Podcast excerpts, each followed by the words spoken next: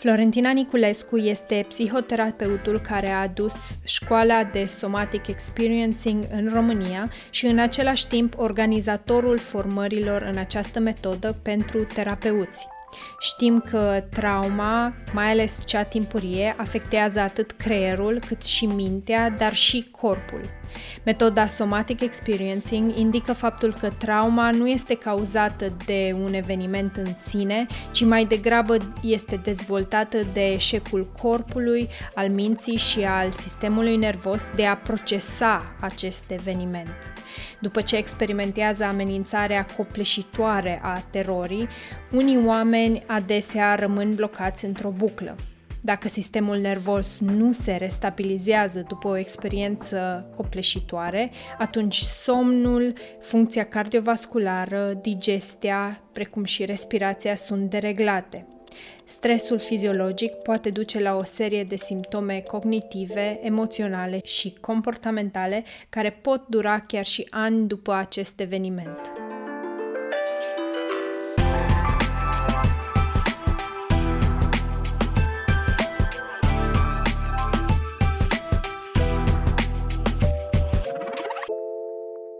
Bună ziua și bine v-am regăsit la un nou episod al uh, podcastului Health Bites. Astăzi vorbim despre corp și știința corpului cu psihoterapeutul Florentina Niculescu, uh, care este psihoterapeutul care a adus uh, școala de Somatic Experiencing în România și care organizează formările în această direcție. Bună, Florentina, mulțumesc că ai dat curs invitației mele. Bună, Anca, eu îți mulțumesc pentru, pentru invitație și mă bucur bucură de fiecare dată când am ocazia să vorbesc despre, despre noi. Bine ai venit! Hai să luăm cu, cu începutul. Ce este somatic experiencing? O să rezum la o frază foarte, foarte simplă. Da? Somatic experiencing este acea metodă care ne ajută pe noi ca oameni să eliberăm într-un mod optim, adecvat nouă înșine, memoria traumatică rămasă în corp, ca urmare a unor evenimente pe care noi le simțim ca fiind, ca fiind mult prea mult pentru sistemul, pentru sistemul nostru nervos ca să ajutăm publicul să înțeleagă mai bine cum funcționează acest tip de terapie. Aș vrea să o comparăm poate cu terapia cognitiv-comportamentală, care practic, din câte înțeleg, încearcă să ajungă în subconștient prin conștient, prin comparație, care ar fi povestea cu somatic experiencing? Eu, ca și profesionist în lucru cu traumă, spun că fiecare metodă terapeutică este bună și ne ajută pe fiecare dintre noi în punctul în care ne aflăm. Așa că mai degrabă aș vorbi despre complementaritatea terape, terapiilor și nu despre, despre concurență sau despre comparație. Um, cum spuneai și tu, Anca, terapia cognitiv-comportamentală se ocupă cu precădere de partea, de partea rațională. Adică, mai exact, căutăm să dăm un înțeles rațional situațiilor de viață pe care noi le trăim. Când vorbim despre um, emoții sau corp, vorbim deja despre um, o terapie în sensul holistic, adică abordăm, aducem abordări din mai multe, din mai multe direcții. Ca să răspund la întrebarea ta, somatic experience singur vine să aducă un plus um, și să susțină terapia cognitiv-comportamentală, punând focus cu precădere pe, pe corp și pe ceea ce corpul transmite, nu pe ceea ce mintea transmite. Și din această perspectivă, spunem că um, înțelepciunea corpului da, vine să înglobeze și partea rațională. Deci nu se exclud. Și dacă am ajuns la înțelepciunea corpului, uh, poți să descrii pe scurt, știu că e o întrebare foarte larg așa, dar să descrii pe scurt ce se întâmplă atunci când experimentăm un eveniment potențial traumatic, ce se întâmplă cu, cu corpul nostru. Da, foarte bună întrebare și îți mulțumesc pentru ea. Atunci când noi, ca și ființe umane, experimentăm un, uh, un eveniment traumatic, de cele mai multe ori corpul nostru intră într-o stare de imobilitate. Este o stare absolut inconștientă, însă pe care corpul nostru o cunoaște. O cunoaște prin, um, prin creierul, um, o să spun, um, antic, da? Intrăm într-o stare de friz, pentru ca apoi, după ce pericolul trece, corpul nostru să înceapă să iasă ușor, ușor din această stare de imobilitate, din această stare de friz. Bun, și cum se face această descărcare? Aș vrea să ne referim uh, și la animale. Cred că somatic experiencing face uh, corelația asta cu animalele și cum experimentează ele trauma. Da, așa este. De fapt, uh, de fapt în această metodă are la bază chiar studiul uh, animalelor și observarea lor în mediul, uh, în mediul natural.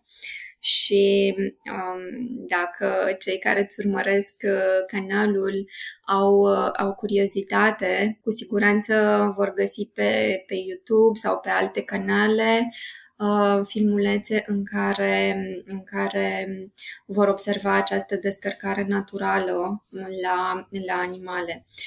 Animalele, în urma unui eveniment traumatic sau atunci când ele sunt vânate, da, de cele mai multe ori apelează la aceste mecanisme, mecanism de, de friz, de imobilitate, până când pericolul trece. După ce pericolul a trecut, ele încep să descarce printr-un tremur natural.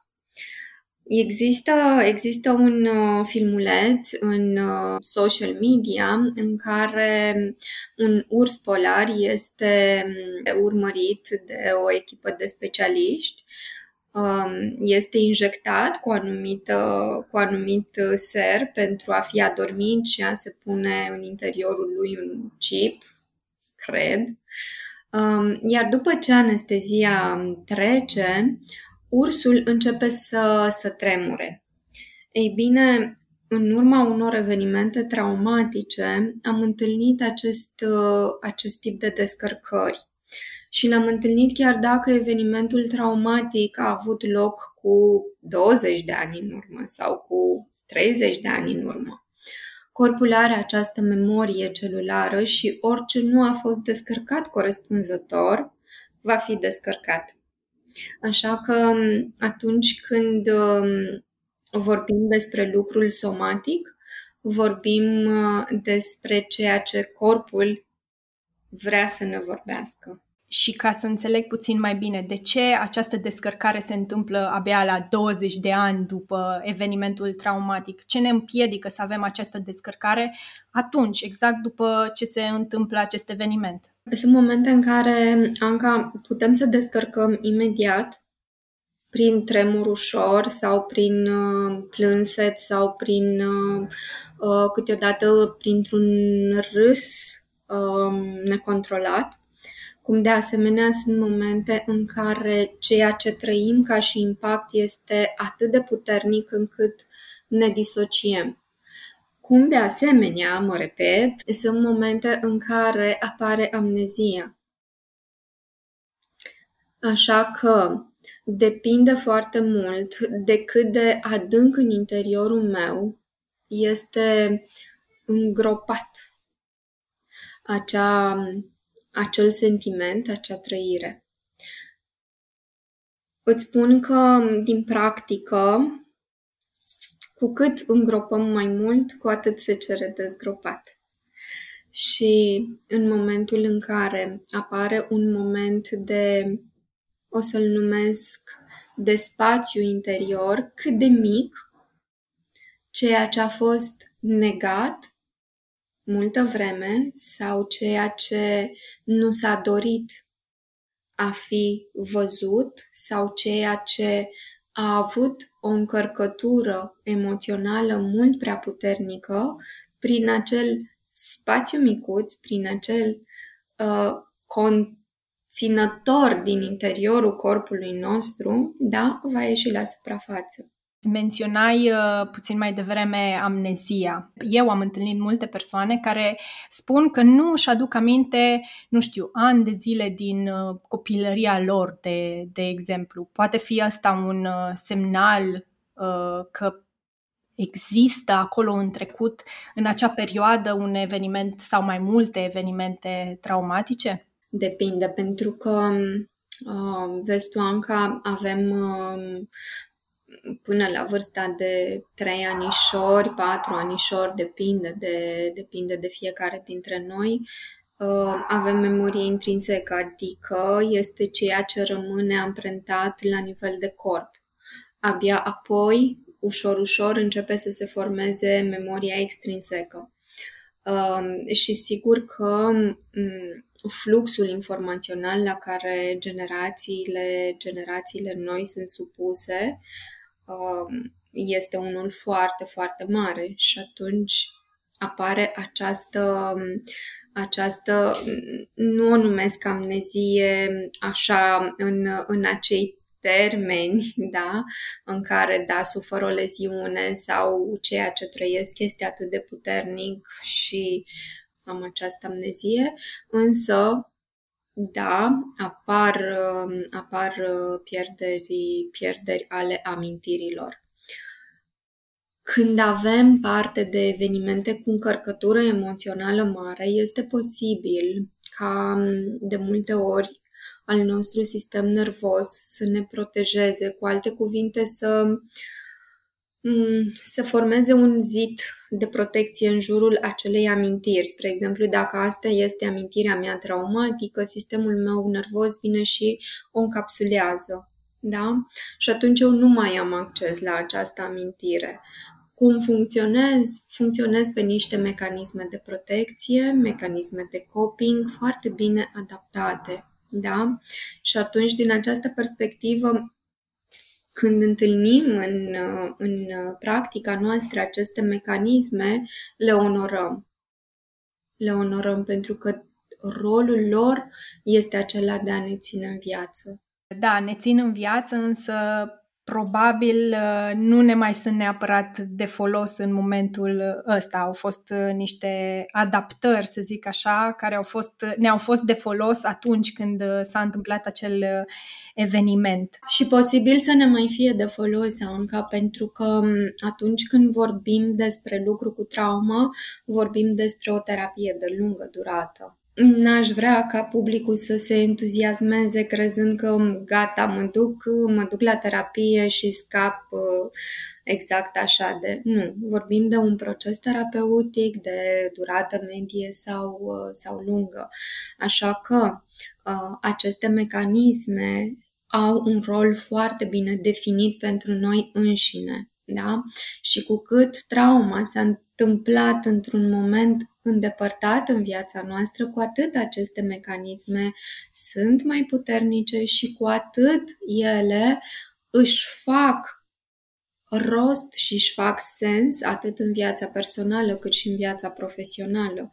Așadar, aria de întindere este mult mai mare decât, decât ne putem imagina. Practic, cu cât un comportament rulează în sistemul nostru pentru mai mulți ani, cu atât uh, nu avem cum să ne așteptăm ca acest comportament să fie rescris într-o perioadă scurtă de timp. Exact. Înțeleg că de multe ori nu ne aducem neapărat aminte de anumite evenimente traumatice, însă corpul ne vorbește în prezent uh, prin anumite simptome Aș vrea să explorăm puțin zona asta. Care sunt uh, cele mai frecvente simptome care ne pot îndruma către gândul că s-ar putea să fie o traumă undeva în spate? Da, foarte, foarte bună întrebarea și, într-adevăr, corpul ne vorbește, ne vorbește încă prin, uh, prin simptome. Cel mai des în, în, întâlnit simptom la mine în cabinet uh, este sindromul colonului iritabil, Vorbim, uh, vorbim despre anxietăți, vorbim despre ușoare, ușoare stări de depresie, vorbim despre disconfort fizic, vorbim despre ticuri, spre exemplu, mm, uite, o să, o să mimez puțin, da? Stau de vorbă cu tine și am acest, am acest comportament, da? Sau um, sunt convinsă că ai observat persoane în, în anturajul tău, probabil, uh, stăteai de vorbă și își mișcau uh, agitat uh, picioarele. Da? Astea sunt semnale ale corpului cum că ceva în trecutul meu a fost mult prea puternic și atunci eu am dezvoltat aceste, aceste stări, aceste comportamente, cum de asemenea putem vorbi despre, despre dureri care nu au o cauză medicală. Vorbim despre, cum se spune la noi în popor, mă simt o neliniște, dar nu știu să zic de ce o simt. Pur și simplu am așa o stare de neliniște. Mai sunt uh, chiar și stările de disociere. Ce înseamnă Sunt aici, stări? dar nu sunt aici. Te aud, dar nu te aud. Te văd, dar nu te văd. Um, sunt aici prezentă, însă nu sunt în contact cu nevoia mea, adică nu simt dacă am nevoie să-mi satisfac nevoile fiziologice sau nu simt dacă mi-e sete este disocierea de simțurile noastre. Da, practic nu suntem conectați cu corpul nostru. Exact. Poate fi rușinea un simptom al unei traume? Rușinea, așa cum o cunoaștem noi, este, este, o emoție, este o emoție foarte, foarte puternică. N-aș numi-o chiar un simptom, um, însă sunt situații în care ea este un simptom și m-aș referi aici cu precădere la, la traumele sexuale și la momentele acelea în care noi le exprimăm, simt că mi se duce pământul de sub picioare. Este o stare foarte, foarte puternică. Și nu, de aceea Mm, în școala noastră de formare suntem, uh, suntem învățați ca um, lucrul cu rușinea să fie cumva uh, lucru cu ultima emoție, dată fiind această trăire atât, atât de puternică simțită de corp. Da, mă bucur că am ajuns să punem una lângă alta rușinea și sexualitatea. Uh, în România și nu doar în România, cred că avem foarte multă rușine să vorbim despre sex. Sexul este ceva tabu. Acum nu vreau să generalizez, dar uh, într-adevăr, cred că vorbim destul de puțin despre sex și ar fi bine să o facem mai mult sau mai des. De ce crezi că ne este rușine să, să vorbim despre sex? Întâi de toate, um, așa cum cu toții știm, noi uh, venim în această viață printr-un contact sexual care se întâmplă între între mama noastră și tatăl nostru la nivel biologic vorbind. Așa că, dacă venim prin acest contact atât de intim, chiar și eu mă întreb, oare de ce apare rușinea de a vorbi despre asta? Ei bine, apare rușinea pentru că multă vreme, așa cum și tu ai spus, sexualitatea a fost un subiect tabu. De ce? Pentru că vine cu foarte multă necunoaștere și cu o înțelegere, aș îndrăzni să zic, eronată a ceea ce reprezintă ea. Sexualitatea este un act intim. Se întâmplă în relație cu mine se întâmplă în relație cu partenerul meu, cu partenera mea. Nu este despre a se întâmpla în văzul tuturor. De aceea apare o ușoară stânjeneală la început despre a vorbi um, acest, uh, acest subiect. Când vorbim despre sexualitate, putem să vorbim despre psihoeducație sexuală, așa cum facem în această discuție, însă sexualitatea se învață într-un cadru de siguranță.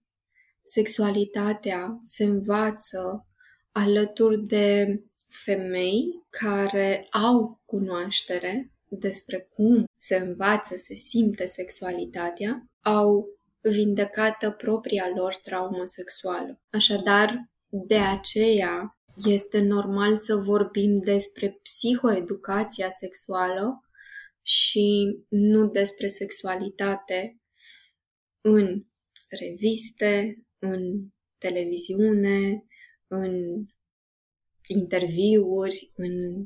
Da? Eu lucrez cu trauma sexuală și știai asta încă din momentul în care m-ai invitat. Din umila mea perspectivă spun că atunci când uh, ajungem să vorbim despre uh, propriile noastre traume sexuale sau abuzuri sexuale în uh, fața publicului larg, nu facem altceva decât să ne retraumatizăm. De ce? Pentru că ne expunem din nou unei situații de abuz. Da? O să explic puțin ce înseamnă, ce înseamnă acest, acest abuz din perspectiva, din perspectiva uh, dinamicii victim-agresor. Cred că ar fi interesant, uh, întâi de toate, de făcut puțină distinție între ce înseamnă trauma sexuală și ce înseamnă abuzul sexual. Trauma sexuală se întâmplă um, atunci când uh, eu, um, ca și copil, sunt expusă unor, uh, unor situații pe care nu le pot înțelege suficient de bine cu nivelul de dezvoltare pe care eu îl am în acel moment. Și am să dau un exemplu simplu, da? Dacă eu ca și uh, copil, în momentul în care corpul meu începe să se dezvolte, uh, sunt supusă unui uh, bullying din partea adulților, pentru mine asta se traduce ca fiind traumă sexuală.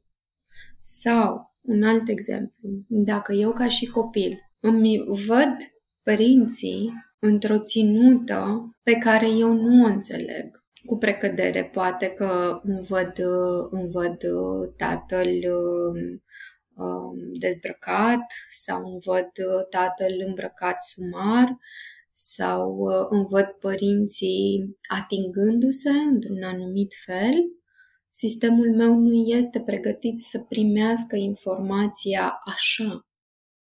Și atunci, din această perspectivă, înțeleg că este o traumă sexuală. Abuzul sexual se întâmplă atunci când um, asupra corpului meu apare o atingere cu o intenție nesănătoasă. Când spun intenție nesănătoasă, mă refer la această intenție sexuală în spate, adică eu sunt atinsă pentru ca cineva să obțină o plăcere sexuală din acea atingere. Da? În acel moment, da, corpul meu, prin rezonanță, simte că în acea atingere este ceva în regulă, da? O să vedem persoane care mai fac aceste gesturi, da? De ce? Pentru că este mult prea brusc, nu pot să mă apăr. Din această perspectivă, a zice că abuzul sexual se întâmplă. Da? Sunt momente în care m- și la noi se fac destul de des uh, aceste glumițe, da? Uh, fetițele, spre exemplu, când încep să se dezvolte și le dau sânii, da? Mai sunt tătici, bunici, unchi, mătușe care vin și ating fetițele, da? Sau um, le dau cu le dau o palmă la fund, um, având această acest iz sexual. în momentul în care un copil este atins așa, el simte că ceva este în neregulă acolo. Mulțumesc că ai făcut uh, distincția asta, cred că e foarte importantă și cred că este prețios să ne educăm și să înțelegem că, da, și o atingere care poate să ni se pară nevinovată, uh, poate face rău copiilor noștri. Aș vrea să ne întoarcem către abuzul sexual. Uh, știu că în timpul abuzului sexual majoritatea, dacă nu toate victimele, simt plăcere. Uh, și aș avea o întrebare în direcția asta. Face această plăcere din abuz un act mai puțin dăunător sau chiar invalidează acest abuz, faptul că victima a simțit plăcere? Aș vrea să fac, să fac o ușoară distinție aici la ceea ce spui tu, Anca. Pentru că prin abuz, cum spuneam puțin mai devreme, da, o persoană poate fi atinsă aici da? Dacă intenția persoanei care atinge prin această mângâiere este de a obține plăcere, da?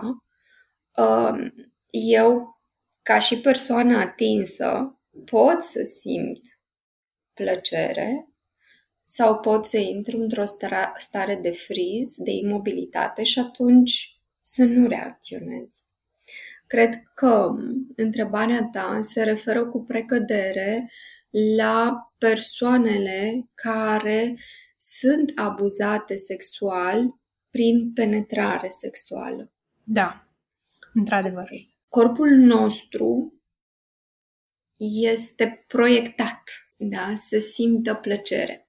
Venim pe lume cu această, cu această capacitate de a simți plăcere uh, un bebeluș când este mângâiat de mama sa, când îi se face masaj, simte plăcere. Plăcerea noastră sexuală începe să fie simțită încă de când suntem mici. Este o capacitate normală de funcționare a corpului. Cu atât mai mult când al nostru corp este penetrat sexual. Deși creierul știe că este un act violent, că este un act nedorit, că este un abuz, corpul nostru, prin această capacitate de funcționare normală, simte excitație. Așa că atunci când femeile sau bărbații, în egală măsură, da, sunt victime ale unui viol, simt această excitație. Din această perspectivă, de cele mai multe ori, multe procese au fost, uh, au fost pierdute pentru că întrebarea pusă a fost ai simțit excitație? Cu alte cuvinte, ai simțit plăcere? Și atunci, da, corpul meu simte această excitație. Însă eu știu foarte bine că nu am avut puterea să mă apăr, că acel nu pe care îl spun victimele, da, este un nu categoric. Da, mulțumesc că faci aceste precizări, pentru că statisticile spun că una din patru persoane la nivel mondial au avut traumă sexuală în copilărie, deci uh, e foarte întâlnită acest, uh, acest tip de traumă. Iar toată pentru... lumea are, toată lumea are traumă sexuală în cap. Este utopie să credem că nu. De asta cred că e foarte important să vorbim mai mult despre acest tip de traumă pentru a nu știu, pentru a ne educa și a înțelege cum se manifestă, ce e de făcut. Aș vrea să mergem și în direcția dezvoltării emoționale și anume ce consecințe poate avea o traumă sexuală asupra dezvoltării emoționale a unui uh, copil. Hai să luăm la modul cel mai simplu, da? Și să ne imaginăm că o persoană adultă abuzează un copil raportul pe care îl vedem este așa. Avem un copil și un adult. Da? Deci raportul de putere din start este unul de inegalitate. Da? Un copil ce învață? Învață că adultul întotdeauna va avea putere. Cu alte cuvinte, sistemul meu va fi puternic dezorganizat și va conține foarte, foarte multă confuzie. Va conține atât de multă confuzie încât de cele mai multe ori eu ca adult mă voi comporta ca o victimă. Puterea mea va sta întotdeauna la ceilalți. Voi spune, e, las. Sau a fost mai, a fost mai bună decât mine sau au fost mai bun decât mine. Sau um, voi spune și ce dacă. Poate data viitoare. Voi fi mai puternic, mai puternică. Sau dau curs a ceea ce persoane cu altă autoritate vin să spună. Cu alte cuvinte, eu, în interiorul meu, nu mai reușesc să discern ce e bine, ce nu e bine pentru mine. Nu mai reușesc să pun cap la cap informația corectă. Nu reușesc să-mi dau seama dacă persoana din fața mea este un agresor sau nu. Nu reușesc să-mi dau seama dacă șeful meu are un comportament agresiv, dacă partenerul meu de viață uh, prin felul uh, sau partenera mea de viață prin felul în care se comportă uh, îmi face rău sau nu, cam atât de mare este confuzia. Cred că o parte foarte tristă a abuzului sexual sau a traumei sexuale din copilărie este faptul că acești copii nu neapărat vorbesc despre ce li se întâmplă. Um, prima întrebare cred că ar fi de ce și o să, o să mai urmeze și, și o altă întrebare tot pe subiectul ăsta. Cred că este important ca mm, părinții să-și cunoască foarte bine, foarte bine copiii și să-i îi educe în sensul în care um, limitele corporale sunt foarte importante. Este necesar ca mm, părinții să știe să le vorbească copiilor despre cât de aproape se poate apropia cineva de ei sau um, care sunt atingerile potrivite, atingeri care pot veni din partea unor persoane din mediul apropiat unchi, mătuși, bunici, uh, frați, surori. Um, aceste limite le putem învăța încă, încă de mici. Ruptura limitelor se produce atunci când noi nu avem această, această psihoeducație. Da? Eu nu învăț să disting dacă felul în care mă, mă atinge uh, unchiul, mătușa, uh, tata, bunica este unul adecvat sau nu. Înțeleg. Deci, practic, copilul nu neapărat înțelege ce îi se întâmplă.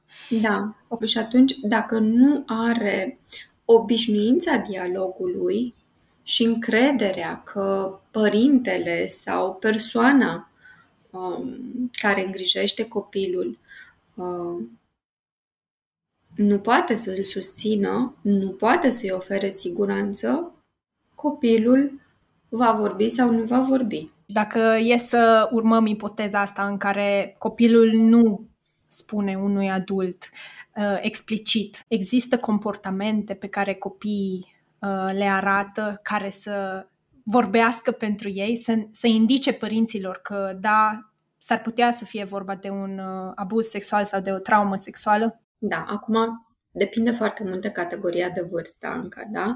Însă, da, copiii vorbesc despre abuzul la care sunt, uh, sunt supuși prin acest uh, limbaj non-verbal. Spre exemplu, uh, părinții îi pot observa că se joacă într-un anumit fel cu, cu jucăriile, da? prin acest comportament agresiv între o jucărie și cealaltă, cum de asemenea copiii câteodată pot fi foarte retrași, timorați, um, nu mai au acea bucurie în, în exprimare um, sau um, sunt momente în care ei, pe ei se auto, autopedepsesc, se lovesc, um, un um, comportament specific este urinatul, urinatul în pat, noaptea.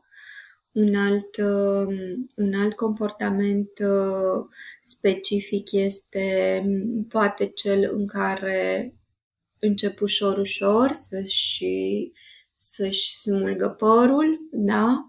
Sau să se ciupească. Cum de asemenea spuneam puțin mai devreme, partea de retragere, mă izolez, nu vreau să comunic cu ceilalți. A zice că mai degrabă orice, orice comportament atipic copilului este bine de, este bine de investigat. Vorbeam puțin mai devreme despre simptomele unei traume în general. Uh, aș vrea acum să ne îndreptăm atenția către simptomele arătate de către corp în cazul traumei sexuale sau unui abuz sexual. Care ar fi acestea? Da. Um, cel, mai, uh, cel mai adesea ele sunt întâlnite, sunt întâlnite la, la femei. Asta nu înseamnă că bărbații sunt, uh, sunt de neglijat atunci când vorbim despre traumă sau abuz sexual. De cele mai multe ori, atunci când, uh, când întâlnim simptome precum um, dureri sau disconfort uh, vaginal, um, tulburări de dinamică sexuală, vaginism, um, infecții urinare, disconfort simțit la momentul penetrării sau um, lipsa prezenței mele în timpul actului sexual um, sau uh, gânduri, imagini sexuale intruzive sau tulburătoare. Uh, mai sunt uh, comportamente sexuale compulsive sau inadecvate, îmi vine să, îmi vine să spun toate astea, toate astea le întâlnim, le întâlnim uh, adesea atunci când vorbim de, de abuz sexual sau, uh, sau de, de traumă sexuală încă. Mm, este foarte, foarte important, a zice vital pentru, pentru cei care lucrează cu trauma sexuală să fie conștienți de toate aceste um, senzații, de tot acest limbaj al corpului, dincolo de tot ceea ce persoana din fața noastră exprimă, exprimă prin, uh, prin cuvinte. Care ar fi diferența dintre un abuz sexual petrecut în copilărie și un abuz sexual petrecut în uh, în viața adultă, când vine vorba de impactul emoțional pe, pe care acesta îl are. Deși o să sune destul uh, de ciudat pentru unele persoane ceea ce am să spun, îmi asum un abuz sexual trăit la vârsta adultă vine pentru că precede un alt abuz sexual sau o altă traumă sexuală pe care am trăit-o mult mai devreme. De ce? Pentru că eu sunt, am în sistemul meu de trăiri această ruptură de limite. Da, cu alte cuvinte, nu sunt în contact cu mine să îmi pot da seama de faptul că persoana de lângă mine poate fi un agresor sau o femeie care agresează. Pentru că deși statisticile vin și spun că numărul abuzurilor sexuale sau traumelor sexuale se întâmplă sau este mai mare la femei, în realitate nu este așa.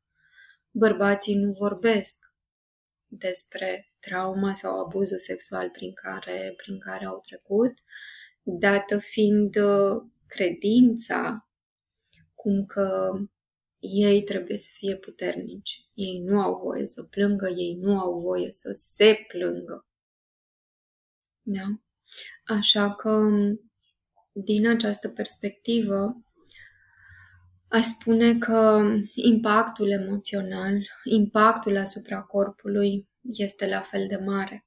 Simțim în acele momente că nu avem putere, simțim că totul se năruie în jurul nostru, există din această dinamică de victimă-agresor, există acea vinovăție pe care o simțim, există rușinea despre care am vorbit mai devreme, este un cumul de trăiri și emoții, spunem noi, supracuplate. Da, și e foarte interesant că exact sentimentele astea de vinovăție, de rușine, sunt cele care te împiedică să vorbești despre abuzul prin care ai trecut și practic îl îngropi acolo undeva în trecut și preferi să nu te mai uiți la el, ceea ce probabil că nu îți face bine pe termen lung uh, și ajungi să, să-ți petreci viața într-o stare de, de disociere continuă. Aș vrea să dezbatem puțin sau să vorbim puțin despre această disociere și de unde vine ea. A zice că disocierea este ceva necesar în, în viețile noastre și apare atunci când ceva din ce trăiesc este mult prea mult. Când durerea este mult prea mare, când stresul este mult prea mare, când uh, distracția câteodată este mult prea mare, când oboseala este mult prea mare. Da? Uh, nu vedem disocierea ca fiind ceva, ca fiind ceva uh, rău. Da? Deci apare când ceva este prea mult. Acum, dacă starea pe care eu o cunosc ca fiind, ca fiind ceva normal pentru mine este cea de disociere, ar merita să ne întrebăm dar oare ce este în spate? Lucrez cu cazuri de, de disociere, iar um, disocierea poate apărea încă din pântec. În momentul în care vorbim de o sarcină nedorită, în momentul în care vorbim de uh, o sarcină care se dezvoltă într-un mediu abuziv, copilul învață această disociere, vine cu ea, se naște cu ea și cumva o să spun că îi guvernează viața. Aș vrea să știu, există cale către a părăsi această disociere și a fi mai mult în corpul nostru, chiar și în aceste cazuri care cred eu sunt destul de extreme? A zice că există șanse de îmbunătățire. Bun, e bine și așa, cred eu. Da. Hai să ne uităm puțin și înspre faptul că, da, într-adevăr, există extrem de multe cazuri de abuz sexual, însă de ce există atât de mulți abuzatori în rândul nostru? Răspunsul este unul foarte simplu. Există atât de mulți abuzatori pentru că au existat atât de mulți abuzatori. Orice abuzator a fost abuzat și orice victimă a unui abuz devine, într-o măsură sau alta, un abuzator. Este, a zice, înfricoșător când ne conectăm la această idee. Realitatea asta este. Atunci când uh, asupra unei fete sau asupra unui băiat, cineva care are mai multă putere vine și îl atinge sau o atinge, o parte semnificativă din sistemul acelei persoane crede că așa este normal. Da? Și dacă eu nu am putut să mă apăr în această situație, în uh, lucrul cu trauma, spunem, în acest T0, în evenimentul traumatic, da? corpul meu ce face? Înregistrează acea informație nu am putut să mă apăr aici, în aceste zero, da? Și al meu corp are atât de multă înțelepciune încât fie la nivel de vis, voi încerca să descarc și să mă apăr, să am un răspuns de apărare, fie în planul realității trăite, a vieții trăite, voi încerca să mă apăr. Da? Paradoxul este că de cele mai multe ori mă apăr de persoane de care n-ar trebui să mă apăr. De ce? Pentru că sistemul meu este atât de perturbat încât confuzia care se creează mă face să simt distorsionat informația. Cu alte cuvinte, eu voi vedea de cele mai multe ori prin ochii traumei mele, nu prin ochii adevărului obiectiv. Și atunci, dacă intenția ta, Anca, spre exemplu, atunci când vii către mine, hei, Flori, ce faci? Este una de prietenie, acest gest pentru mine e posibil să nu fie unul pe care tu îl ai, să fie unul al traumei. Practic ne schimbăm lentilele și percepem realitatea într-un mod uh, diferit atunci exact. când avem uh, exact de a face cu o traumă. Bun, și pentru că ne apropiem de finalul acestui episod, aș vrea să vorbim puțin și despre vindecare. Am câteva întrebări legate de asta. Uh, prima dintre ele ar fi dacă este nevoie să-mi aduc aminte de evenimentul traumatic pentru a putea să fac ceva legat de el. Știu că simptomele sunt în prezent și ele îmi spun că a existat un eveniment traumatic, dar eu nu mi-l amintesc. Uh, e nevoie să mi-l amintesc mai întâi pentru a începe să, să fac vindecare? Uh-huh. Um, o să reiau puțin ceea ce am spus în prima parte a interviului și anume că cu cât vorbesc despre un eveniment, cu atât într-un mod subconștient mă supun retraumatizării. Da? Așa că în um, terapia traumei sexuale, vorbim foarte puțin, spre deloc, despre eveniment, ci mai degrabă lăsăm corpul prin mișcări subconștiente sau inconștiente să vorbească. Așadar, nu este nevoie să ne amintim neapărat la nivel, la nivel mental pentru că al nostru corp știe ce s-a întâmplat. Însă este foarte, foarte important să respectăm ritmul corpului dincolo de ritmul minții. Știu că de cele mai multe ori mintea vrea repede, repede, repede, însă ritmul corpului este altul. Și atunci, da, respectăm acest ritm al corpului, iar aici apare, apare foarte mult, um, așa ca și terapeut, împărtășesc puțin, um, apar momente în care clienții pleacă pentru că ei vor repede, însă cei care ne specializăm în lucru cu trauma sexuală știm că acest repede este de fapt o încercare de a pune în act un eveniment cu încărcătură traumatică pentru ca eu să obțin un răspuns de apărare. Pentru cei care totuși rămân în terapie, care sunt cei mai importanți factori în vindecare? Întâi de toate, siguranța. Să simtă siguranță în persoana cu care lucrează. Iar această siguranță nu vorbesc despre o siguranță gândită. Da, gândesc că mă duc la terapie și vorbesc despre toate secretele mele. Nu este despre asta. Este despre siguranța simțită, acel moment în care din interiorul corpului meu, prin senzațiile pe care le simt, știu că pot încredința durerea mea experiența mea persoanei din fața mea. Este o senzație simțită, mai mult decât gândită.